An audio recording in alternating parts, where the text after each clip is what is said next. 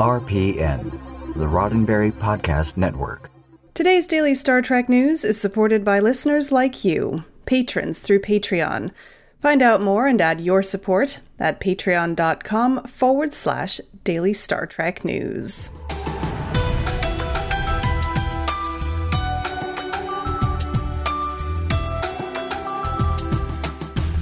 Hello and welcome to your daily Star Trek news from the Roddenberry Podcast Network. I'm Allison Pitt, and today is Wednesday, August 19th, 2020.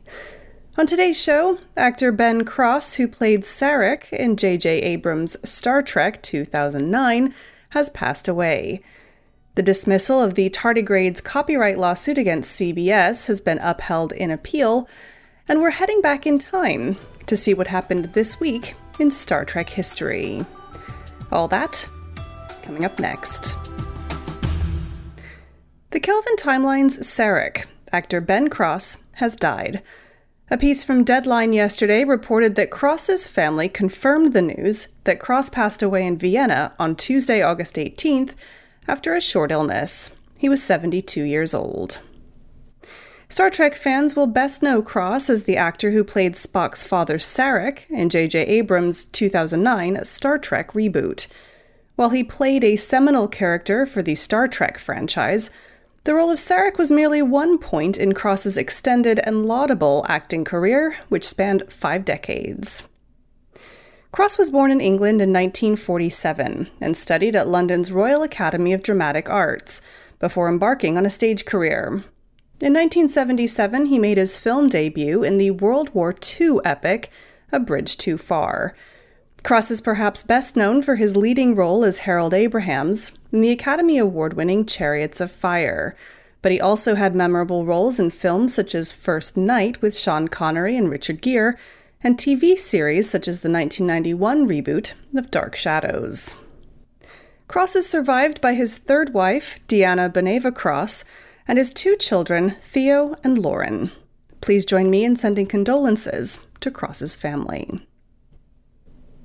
The appeal filed by game developer Anas Abdin in a copyright infringement lawsuit against CBS has been dismissed by a judge in the United States Court of Appeals Second Circuit, upholding an earlier decision to dismiss the case.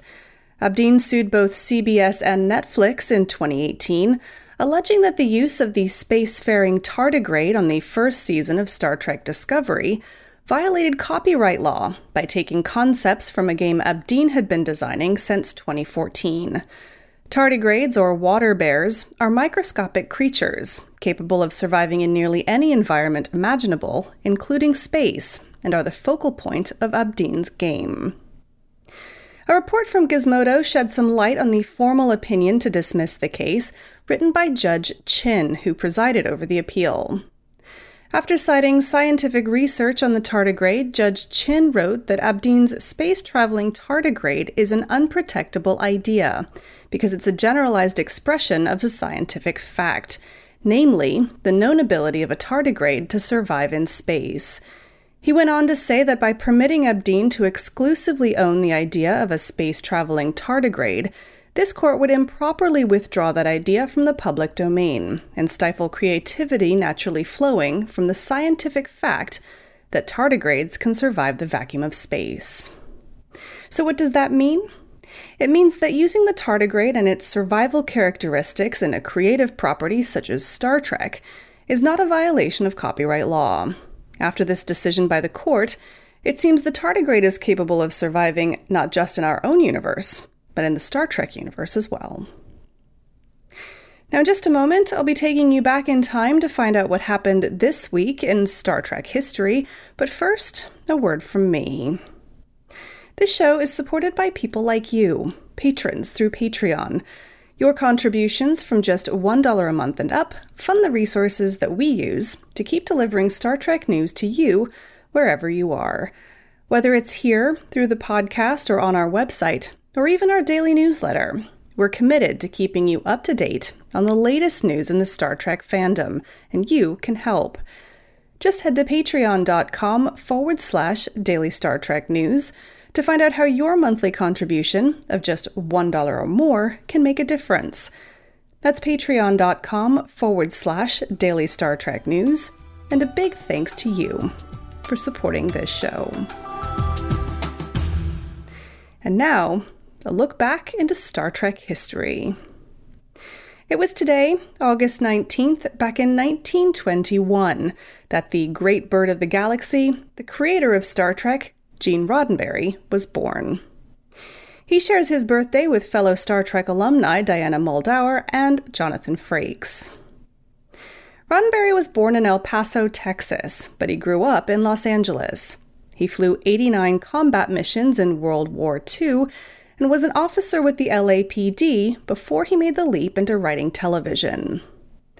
Roddenberry's first writing credit was on the TV series Mr. District Attorney in 1954. It would be just 10 years before filming started on the original pilot for Star Trek, The Cage. 56 years after that pilot first filmed, Star Trek is obviously still going strong, and thanks to the famous credits created by Gene Roddenberry, He's still having entries added to his IMDb page today. Roddenberry passed away on October 24, 1991, at the age of 70. He would have been 99 years old today. Tune in again next Wednesday for more Star Trek history. Well, that's it for today's daily Star Trek news from the Roddenberry Podcast Network. Don't forget to check out the other great shows on the network at podcasts.roddenberry.com. Daily Star Trek News is produced by me, Allison Pitt, with selected stories by Chris Peterson. We're supported by people like you through Patreon.